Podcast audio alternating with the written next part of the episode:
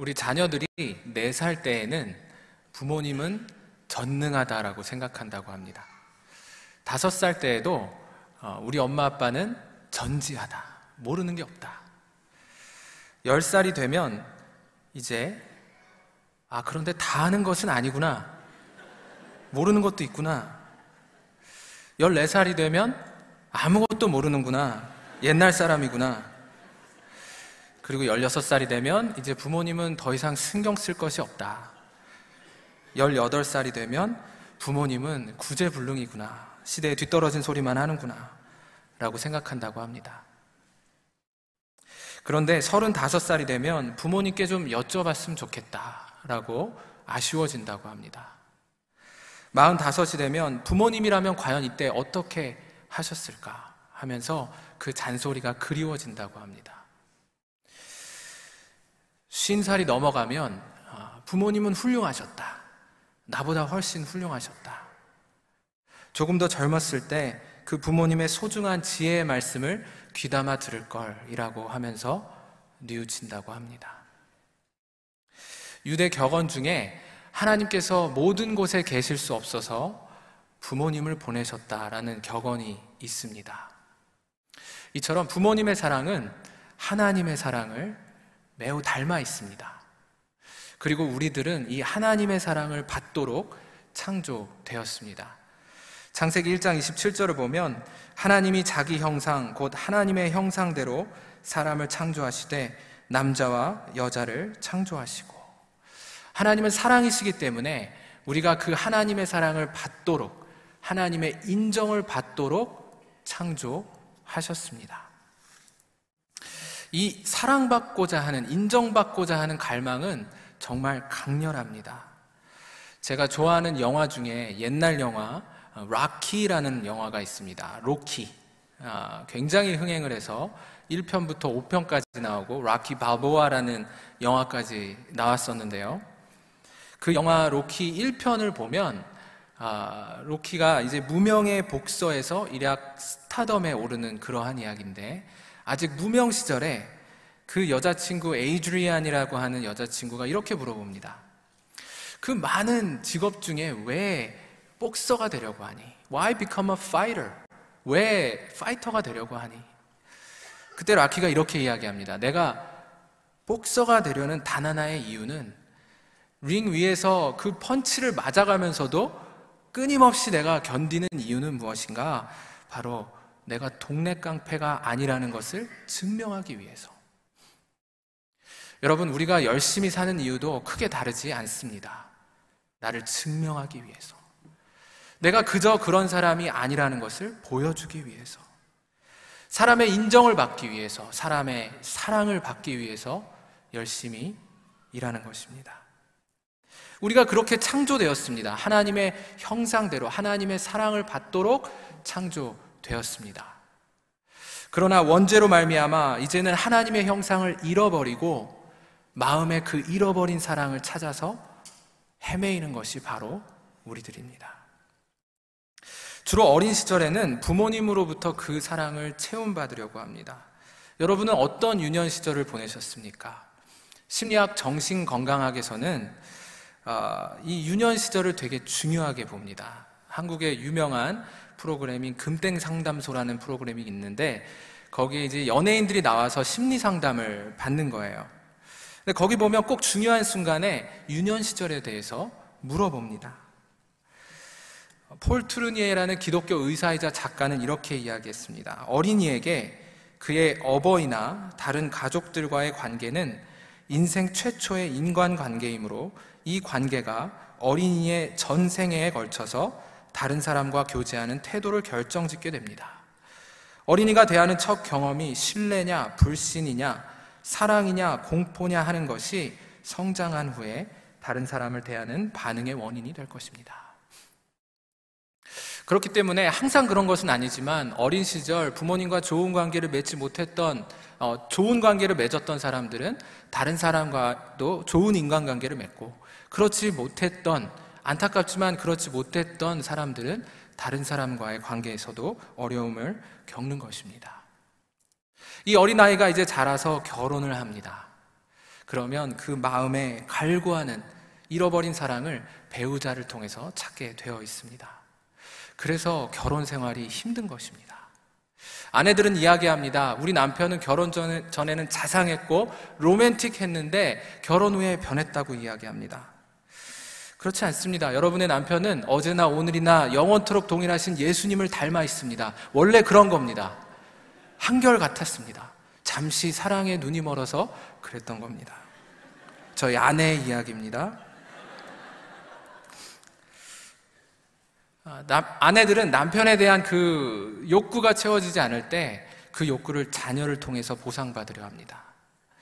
남편 역시도 마찬가지입니다. 아내를 통한 애정 욕구가 채워지지 않을 때 일 어, 뒤에 숨어서 가장의 책임이라는 이유로 그 갈등을 어, 피하곤 합니다.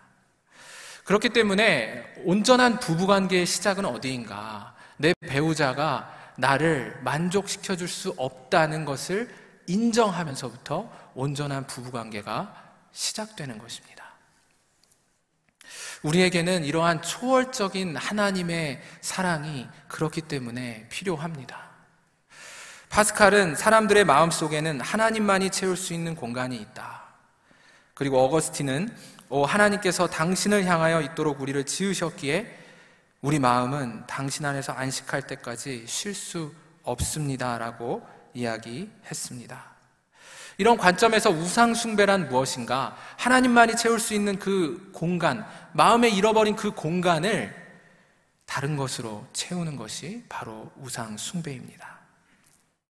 신앙은 언제 무너지는가? 바로 하나님의 사랑을 의심할 때 신앙은 무너지게 되어 있습니다. 신앙이 무너졌던 구약의 마지막 책인 말라기서를 보면 여호와께서 이르시되 내가 너희를 사랑하노라 하나 사랑하였노라 하나 너희는 이르기를 주께서 우리를 어떻게 사랑하셨나이까 하는도다. 그렇기 때문에 기독교인들에게 가장 중요한 것은 이 하나님의 사랑을 깨닫는 것입니다. 오늘 말씀을 통해 하나님의 사랑을 깨달으시는 여러분 되시기를 주님의 이름으로 축원합니다. 오늘 말씀은 우리의 정체성을 알려주고 있습니다.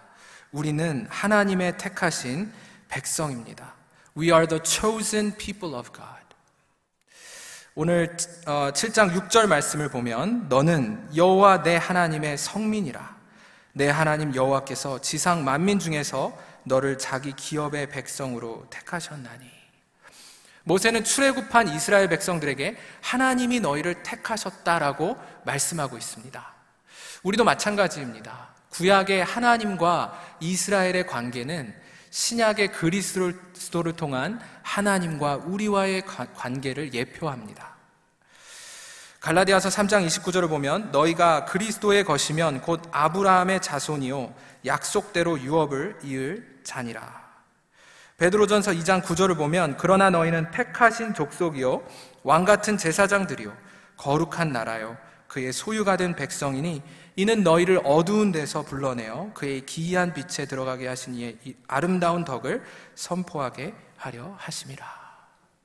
여러분, 우리는 우리가 하나님을 택한 줄 압니다. 우리가 오늘 선택해서 이 자리에 나온 줄 압니다. 그러나 그렇지 않습니다.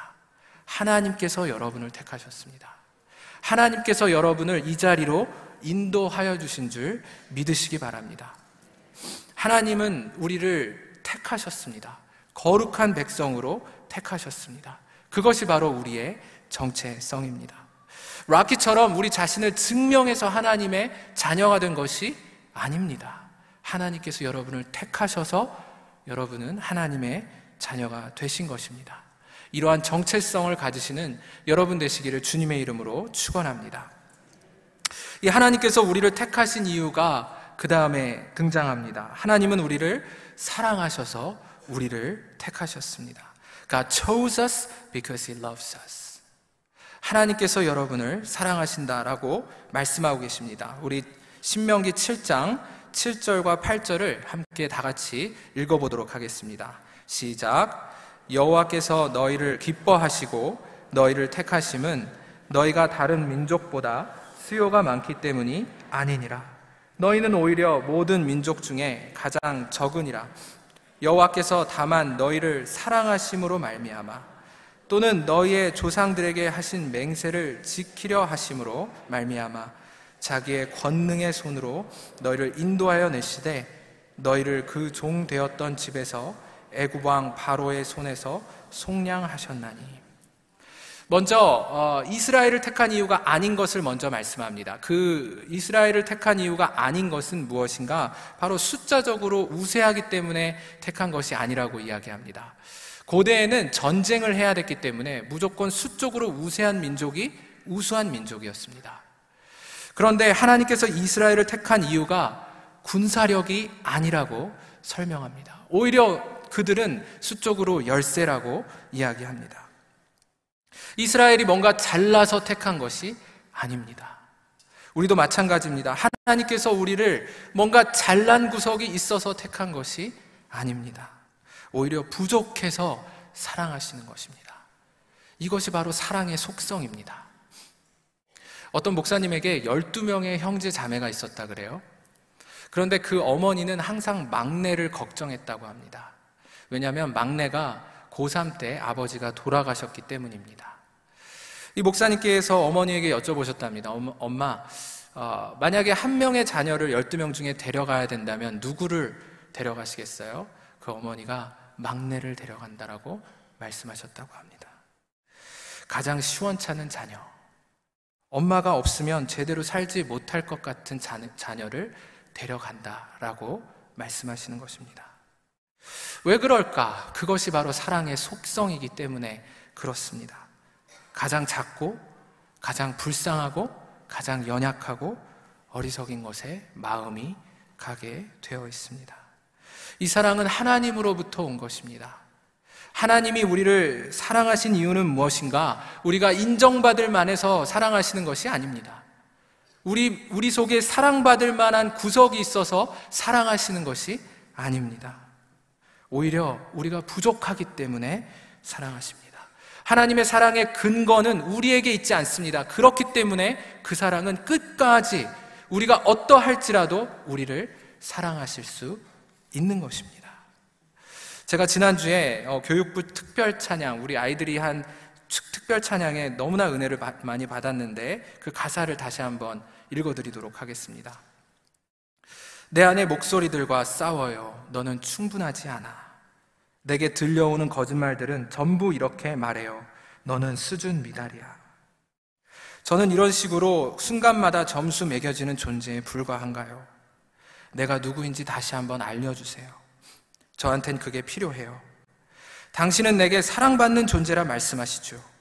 내가 조금의 사랑도 느끼지 못할 때 말이에요. 당신은 제게 강하다고 말씀하시죠. 내가 너무 약하다 느낄 때예요.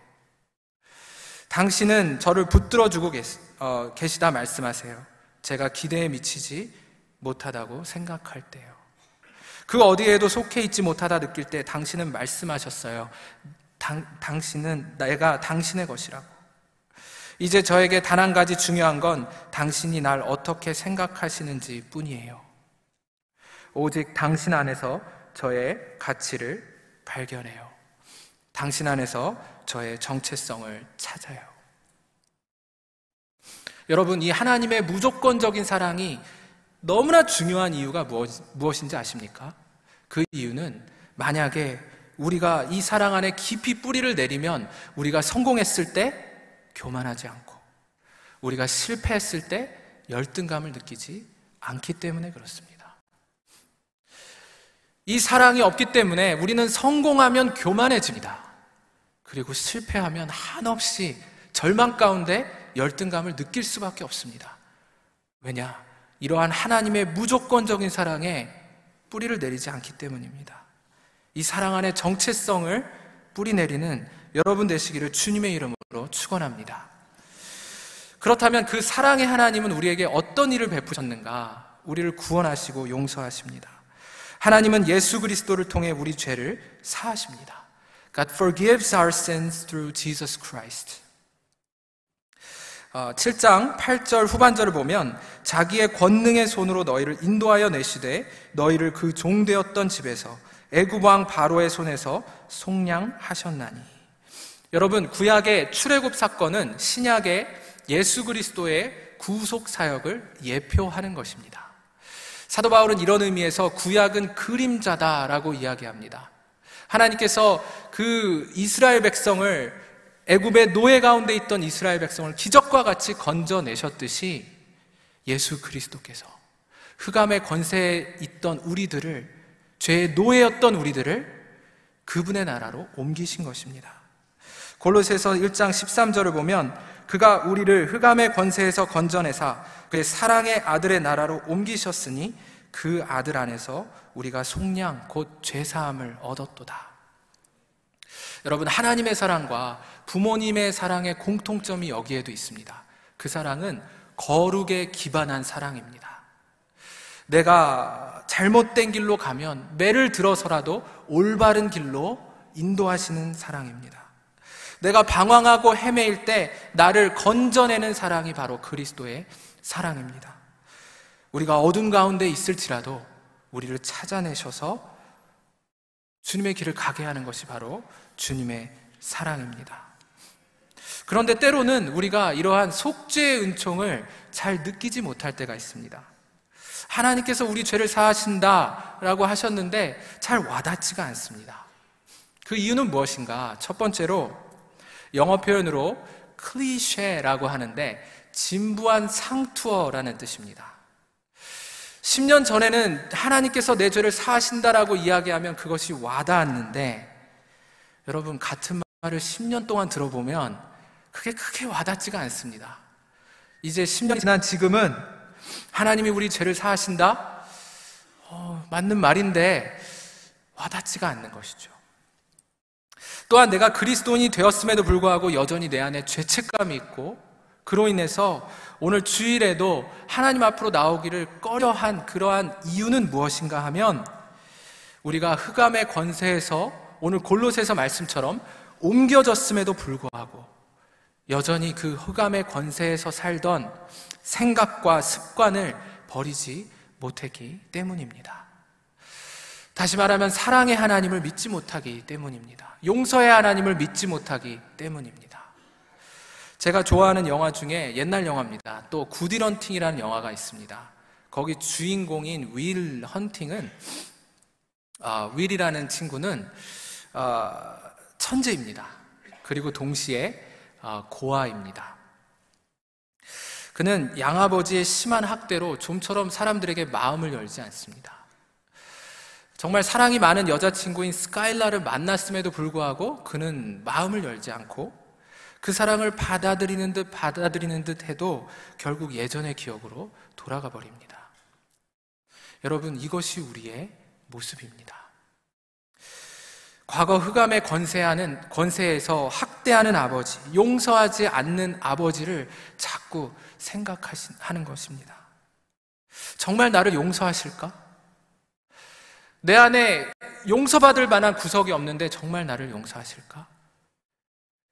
진정 사랑의 하나님을 경험해 본 적이 없기 때문에 무조건적인 사랑을 경험해 본 적이 없기 때문에 계속해서 의심하는 것입니다.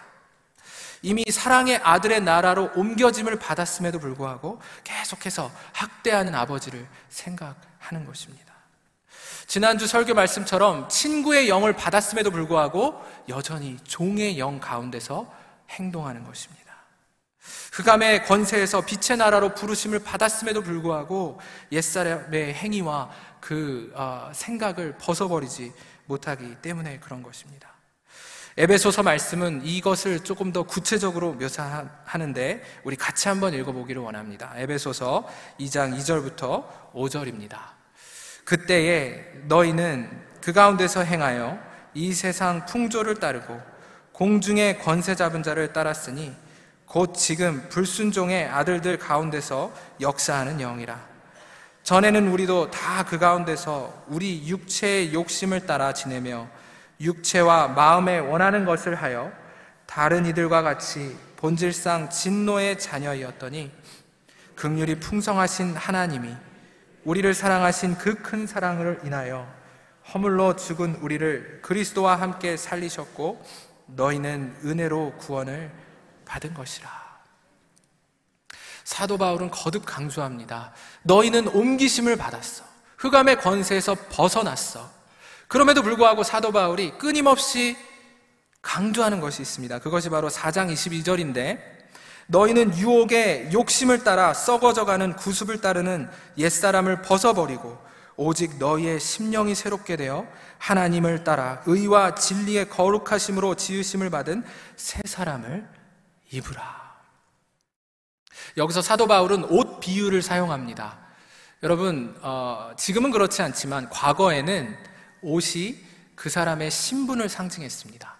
부자들은 어, 아주 화려한 옷을 입었습니다.